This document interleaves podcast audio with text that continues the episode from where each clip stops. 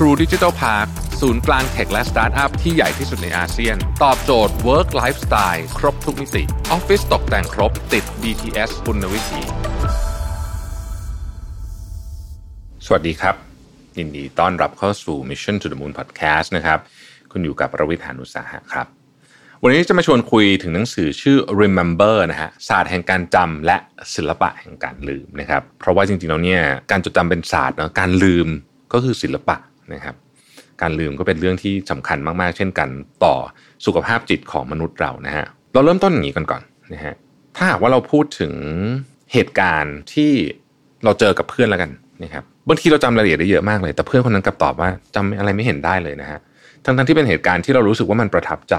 นะครับทำไมเราจำได้ทำไมเพื่อนถึงลืมไปแล้วทำไมมันเป็นแบบนั้นทั้งที่อยู่ด้วยกันนะครับแล้วเคยไหมครับที่หลงลืม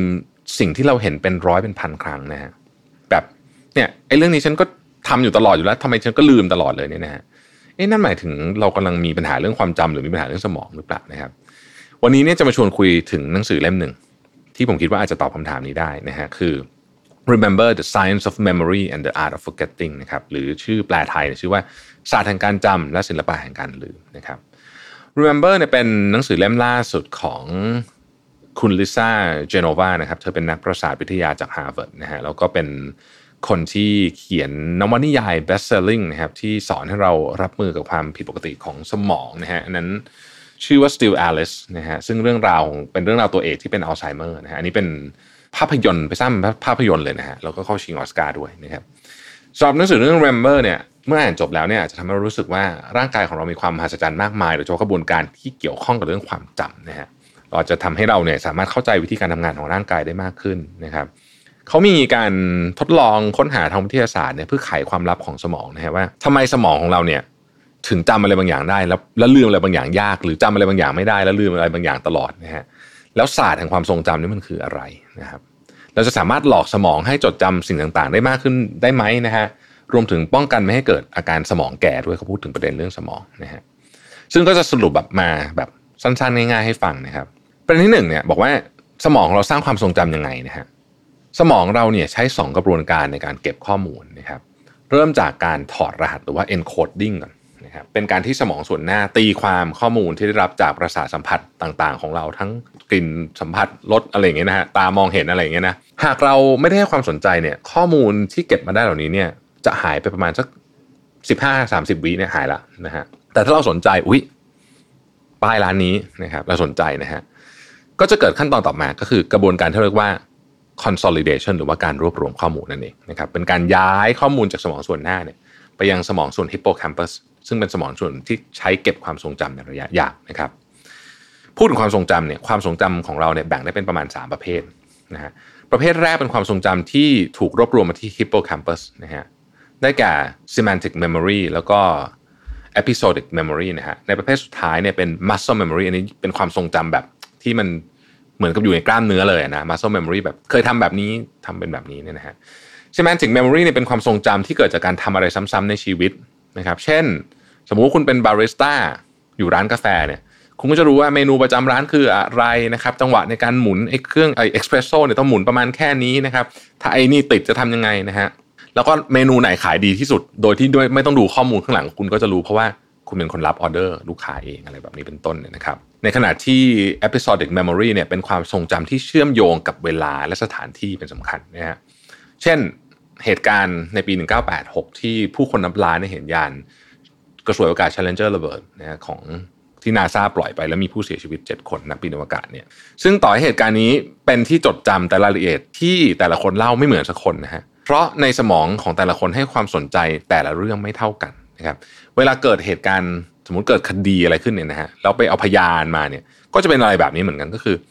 แต่ละคนเล่ามันไม่เหมือนกันนะฮะเพราะเราสมองเราสนใจให้ความสนใจกับแต่เรื่องไม่เหมือนกันทำให้สมองเติมข้อมูลส่วนที่หายไปด้วยข้อมูลที่บางทีเราแต่งเติมขึ้นเองนี่คือสาเหตุว่าทำไมเวลาพยานบุคคลยืนยันตัวตนคนร้ายเนี่ย บางทีมันมีความ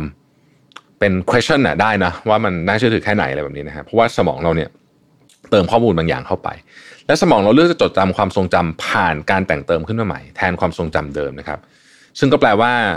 episodic memory เนี่ยที่เราคิดว่ามันแม่นยำมากจริง ๆ อาจจะไม่แม่นก็ได้ แล้วในกรณีแบบนี้เนี่ยเกิดขึ้นหลายครั้งมากแล้ว ถ้าเกิดใครดูพวกภาพยนตร์สืบสวนสอบสวนก็จะก็จะเคยเห็นประเด็นนี้อยู่นะครับไม่ใช่สมองอย่างเดียวนะครับ ที่สามารถเก็บความทรงจำนะครับ ตัวร่างกายเราเองเนี่ยก็สามารถเก็บความทรงจำได้คือ muscle memory นะฮะอันนี้เวลาเราทำอะไรซ้ำๆเนี่ยนะฮะมันจะเหมือนแบบอัตโนมัติเลย นะครับเช่นการเล่นเป็นโนเนี่ยระบบประสาทในส่วนของ motor cortex หรือว่าสมองส่วนที่สั่งการควบคุมร่างกายเนี่ยจะบันทึกข้อมูลเนี่ยแล้วส่งไปที่ไขสันหลังและกล้ามเนื้อเมื่อเราจับเปียโนปุ๊บเนี่ยนะฮะเพลงไหนที่เราเล่นคล่องๆเนี่ยมันสามารถกระตุ้นกล้ามเนื้อให้ขยับเองโดยความทรงจำแบบที่เราเรียกว่า muscle memory เนี่ยได้เลยนะฮะทีนี้พูดเรื่องความจำเยอะแล้วนะครับ มาพูดเรื่องของ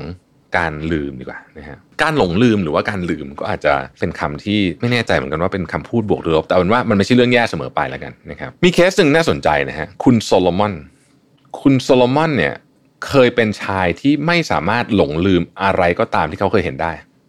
นะฮะคือเรากำลังต้องคิดตามว่า ถ้าเราจำทุกอย่างที่เราเคยเห็นได้เนี่ย มันเป็นสิ่งที่ดีไหมคำตอบคือมันไม่ดีครับอย่างน้อยที่มันไม่ดีมันไม่ดีต่อสมองของเขานะครับเพราะว่าความ คิดของเขาเนี่ยเต็มไปด้วยข้อมูลที่ไม่จำเป็นครับ แล้วระบบการประมวลผลไม่ได้พักผ่อนเลยนะฮะนอกจากนี้เนี่ยไอเหตุการณ์ที่มันแย่ๆเนี่ยเขาก็อยากลืมมันก็ลืมไม่ได้นะครับโซโลมอนเชียร์ชวฟสกี้เนี่ยนะฮะน่าจะเป็นชื่อภาษารัสเซียเนี่ยคือคนนี้ซึ่งใครไปอ่านเคสลองไป search Google ดูนะครับมีเรื่องราวที่น่าสนใจเหมือนกันลองไปอ่านเคสนี้ดูได้นะฮะโดยปกติแล้วเนี่ยเมื่อเราประมวลผลว่าข้อมูลตรงหน้าไม่สำคัญนะฮะสมมติว่าเราประมวลผลว่าข้อมูลตรงหน้าไม่สำคัญเนี่ยเราก็จะลืมมันไปนะครับ ซึ่งเกิดจาก working memory หรือว่าความจำเพื่อใช้งานเนี่ยที่บันทึกข้อมูลเนี่ยมันบันทึกไว้ในระยะเวลาสั้น ๆ เพื่อให้เราเข้าใจสิ่งที่จะเกิดขึ้นต่อไปได้ เช่น การขับรถกลับบ้านโดยใช้เส้นทางประจำเนี่ยเราจดจำและขับรถตามสิ่งที่เราเคยเจอ ถ้าเราไม่เจอป้ายบอกทางใหม่ หรือเราไม่เจออะไรที่ไม่คุ้นเคยเนี่ยเราจะสามารถถึงบ้านได้โดยไม่หลงทางเลยนะครับเรียกว่าออโต้พายロนะฮะอีกเรื่องหนึ่งการหลงลืม บางทีก็เป็นเรื่องที่ดี เพราะมันช่วยรักษาสภาพจิตใจของเราได้นะครับ เพราะว่าเราจะลืมเหตุการณ์ที่ทำให้เรารู้สึกโมโหได้นะฮะหรือรู้สึกเสียใจได้นะครับ ถ้าเราไม่ลืมแล้วเก็บไว้ตลอดเนี่ยโหไม่ไหวแน่ๆนะครับ รวมถึงการรักษาผู้ที่ประสบอาการ PTSD หรือว่าอาการผิดปกติทางจิตใจหลังจากพบเจอเหตุการณ์ที่รุนแรงเนี่ย พวกเขาสามารถเรียกคืนความทรงจำอันเลวร้ายนั้นกลับมา และแต่งเติมตอนจบที่ดีขึ้นใหม่เข้าไปแทน ซึ่งหากพวกเขาทำแบบนี้ซ้ำๆเขาสามารถที่จะก้าวข้ามความทรงจำที่หลอกหลอนพวกเขาได้นะครับ ซึ่งคุณโซโลมอนก็ใช้กระบวนการนี้เช่นกันนะฮะวิธีสร้างความทรงจำที่ยั่งยืนและการต่อสู้กับอาการที่หลงลืมเข้ามาเนี่ยนะฮะมีอะไรบ้างเนี่ยอันที่หนึ่งการที่เรามักหลงลืมสิ่งที่ต้องทำในอนาคต จนถึงขั้นที่เรียกว่าขี้ลืมเนี่ยนะฮะเป็นเพราะเรามี prospective memory อยู่ในระดับที่ย่ำแย่นะฮะเขาบอกว่างั้นผมก็เป็นคนขี้ลืมนะฮะซึ่งเกิดขึ้นได้กับทุกคนแม้กระทั่ง อาชีพที่ต้องใช้ความรอบคอบมากอย่างเช่นแพทย์นะครับ จนเกิดสถิติที่น่าสนใจนะฮะคือเมื่อปี 2008 ถึง 2013 เนี่ยเขาเข้าไปรวบรวมข้อมูลมาเขาค้นพบว่าศัลยแพทย์ทั่วสหรัฐเนี่ยลืมเก็บอุปกรณ์ผ่าตัดนะฮะออกจากตัวคนไข้เนี่ยถึง 772 เคสนะฮะเยอะมากเลยนะฮะเยอะมากเยอะมากนะฮะอันที่2เนี่ยวิธีการต่อสู้กับอาการขี้ลืมที่หนังสือแนะนำเนี่ยเขาบอกว่า เป็นการใช้อุปกรณ์ภายนอกเข้ามา เช่นการจดเช็คลิสต์นะครับ การตั้งปฏิทินแจ้งเตือนในมือถือ นอกจากนี้เนี่ยการตั้งสิ่งของไว้ในจุดที่เราไม่มีทางลืมได้เนี่ยนะฮะ ก็ช่วยได้เช่นกันนะครับ เช่น ถ้าเราจะเอาไวน์ไปให้เพื่อนนะครับ กลัวลืมเนี่ยนะฮะ บางทีตั้งไว้หน้าประตูทางออกนะฮะ ยังไงเราก็ไม่ลืม วิธีการอีกอันหนึ่งที่ผมใช้นะฮะ เวลากลัวลืมของจากที่บ้านเนี่ย ผมจะใช้โพสต์อิทติดไว้ที่ประตูฮะ แล้วคือทุกครั้งที่เหลือบเดินจะเดินผ่านประตูแล้วเห็นโพสต์อิทเนี่ย ผมไม่เคยลืมของนั้นเลยเพราะว่าเหมือนสมองเราถูกฝึกมาว่ายังไงต้องดูโพสต์อิทก่อนที่ประตูนะฮะ เป็นต้นลองใช้วิธีพวกนี้ได้นะความสามารถในการจดจำและเรียกคืนข้อมูลของเราเนี่ยมีทั้งยอดเยี่ยมและยอดแย่นะฮะยกตัวอย่างเช่นคุณอากิระฮารากุชิเนี่ยนะครับเป็นอดีตวิศวกรวัย 69 สามารถจดจำค่าพายเนี่ยค่าพายนะค่าพาย 3.14 นั่นนะทางคณิตศาสตร์ได้ถึง 111,700 หลักเลยทีเดียว แต่เขากลับหลงลืมอะไรง่ายเช่นวันเกิดภรรยาของเขาเป็นต้นเนี่ยนะครับข้อที่4เนี่ยนะครับเราเองก็สามารถจดจำข้อมูลเป็นเลิศอย่างที่คุณอากิระฮาราคุชิทำได้ด้วยการสร้างความทรงจำแบบฝังประสาทสัมผัสทั้ง 5 ไว้ ซึ่งช่วยแก้อาการคำพูดที่ติดอยู่ที่ปลายลิ้นนะครับ เช่นจำได้ว่าคนคนเนี้ยคนเนี้ยที่เห็นหน้าเนี่ยนะฮะชื่อขึ้นต้นด้วยตัวอักษร B แต่แต่แต่พูดออกมาไม่ออก เราสามารถแก้ไขได้โดยการสร้างเรื่องราวไว้ในตำแหน่งความทรงจำเช่น ชายคนนี้ชื่อเบเกอร์ที่แปลว่านักอบขนมสมุนนะฮะถึงแม้ว่าในชีวิตจริงเขาจะไม่ได้ทำอาชีพอบขนมก็เถอะแต่การแต่งเติมเรื่องราวในสมองเรานะฮะว่าคนเนี้ยคือนักอบขนมที่อาชีพเขาเต็มไปด้วยกลิ่นรสชาติและสัมผัส วิธีการแบบนี้ช่วยให้เราสมองเราจำได้มากขึ้นนะฮะอีกวิธีหนึ่งที่ผมเคยใช้แล้ว work มากคือการเอาการเอาของที่เราอยากจะจำเป็น list เนี่ยมาไว้กับนิ้ว เช่น สมมติบอกว่าจะไปซื้อของที่ซูเปอร์มาร์เก็ตนะครับ นิ้ว โป้งเป็นปลา นิ้วชี้ข้างซ้ายนิ้วโป้งข้างซ้ายเป็นปลานิ้วชี้ข้างซ้ายเป็นขวดน้ำมันหอยนะครับ อันต่อไปเป็นขนมปัง นิ้วกลาง นิ้วนางเป็นแอปเปิลเขียว นิ้วอะไรอย่างเงี้ยคือพอเราเห็นนึกแล้ว imagine ภาพตามนิ้วอย่างเงี้ยนะฮะพอไปถึงซูเปอร์มาร์เก็ตเนี่ยเชื่อไหมว่าไม่เคยลืมของเลย อันนี้อันนี้เป็นวิธีหนึ่งที่ผมใช้แล้วก็ work ดีนะครับอีกอันหนึ่งก็คือว่าโรคเอ่ออัลไซเมอร์ที่หลายคนกังวลนะฮะโดยเฉพาะในผู้สูงอายุเนี่ยมันเกิดจากโปรตีนอันหนึ่งนะฮะที่มาห่อหุ้มสมองส่วนที่โปรแคมปัสแล้วก็ลามไปส่วนต่างๆ ของของสมองทำให้การจดจำเส้นทางการแก้ไขปัญหาเนี่ยลืมไปนะฮะซึ่งแตกต่างจากการหลงลืมธรรมดาตรงที่ แม้ผู้ที่เป็นอัลไซเมอร์จะถือกุญแจอยู่ในมือเนี่ยแต่เขากลับสงสัยว่ากุญแจหายไปไหนนะครับโรคอัลไซเมอร์เป็นประเด็นใหญ่มากนะสำหรับผู้สูงอายุเนี่ยฮะ ทีมวิจัยโรคอัลไซเมอร์เนี่ยได้ทำการทดลองผ่านการชันสูตรสมองแม่ชีสูงอายุจำนวน 678 คนนะครับหลังจากที่พวกเธอเสียชีวิตเนี่ยพบว่าแม้สมองจะมีโปรตีน amyloid plaques เนี่ยแต่ว่าพวกเธอกลับไม่ได้สัญญาณของอาการอัลไซเมอร์แต่อย่างไร เหตุผลที่แม่ชีเหล่านี้ไม่เป็นอัลไซเมอร์นะครับเพราะว่าเธอมีโครงข่ายสมองที่เป็นสมองใหม่ที่สำรองใช้หลังจากเครือข่ายเก่าโดนไอ้โปรตีนเนี่ยที่เป็นโปรตีนที่ทำให้เกิดอัลไซเมอร์นี่เกาะไปนะครับ คำถามคือทำไมถึงมีเครือข่ายสมองใหม่ในสมองแม่ชีเหล่านี้ได้นะครับ การจะสร้างเครือข่ายสมองใหม่เนี่ยเริ่มต้นจากการมีวิถีชีวิตที่มีสุขภาพดีเสมอ เช่นทำงานที่เติมเต็มชีวิตนะครับหมั่นเข้าสังคมนะครับมีกิจกรรมเคลื่อนไหวนะฮะทำงานในเรกให้จิตใจแจ่มใส มีกิจกรรมใหม่ๆนะครับ เช่นการเล่นดนตรีเรียนภาษา ในกรณีของแม่ชีเนี่ยอาจจะเป็นการสวดมนต์นะคือการแบบทำในสิ่งที่เป็น higher purpose อย่างนั้นนะฮะแล้วก็พักผ่อนให้เพียงพอ นะครับแล้วก็ออกกำลัง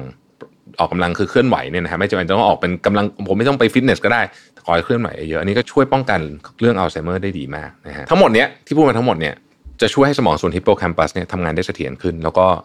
เกิดการเสื่อมถอยที่ช้าลงนะครับ นอกจากนี้เนี่ยเราควรทำใจให้ลดความเครียดนะครับ เพราะว่าเมื่อเราเครียดเนี่ยเราจะปล่อยฮอร์โมนความเครียดออกมาจำนวนมากนะครับทำให้เหนื่อยล้า สมองก็จะเหนื่อยแล้วก็แบบเฮ้ยไม่อยากจะสร้างและกู้คืนความทรงจำละแล้วก็ในขณะเดียวกันเนี่ยสมองส่วนฮิปโปแคมปัสก็จะหดตัวนะครับวิธีแก้คือการทำสมาธิและออกกำลังกายให้ใจสงบ เป็นการลดความดันโลหิต แล้วก็ระดับฮอร์โมนในเลือด แล้วก็ยังทำให้สมองส่วนฮิปโปแคมปัสมีสุขภาพที่ดีขึ้นอีกด้วยนะครับ ก็หวังว่าหนังสือเล่มนี้เนี่ยจะช่วยให้เราเข้าใจเรื่องของความทรงจำแล้วก็การลืมได้มากขึ้นนะครับ ขอบคุณที่ติดตาม Mission to the Moon นะครับแล้วพบกันใหม่พรุ่งนี้ สวัสดีครับ True Digital Park ศูนย์กลางเทคและสตาร์ทอัพที่ใหญ่ที่สุดในอาเซียน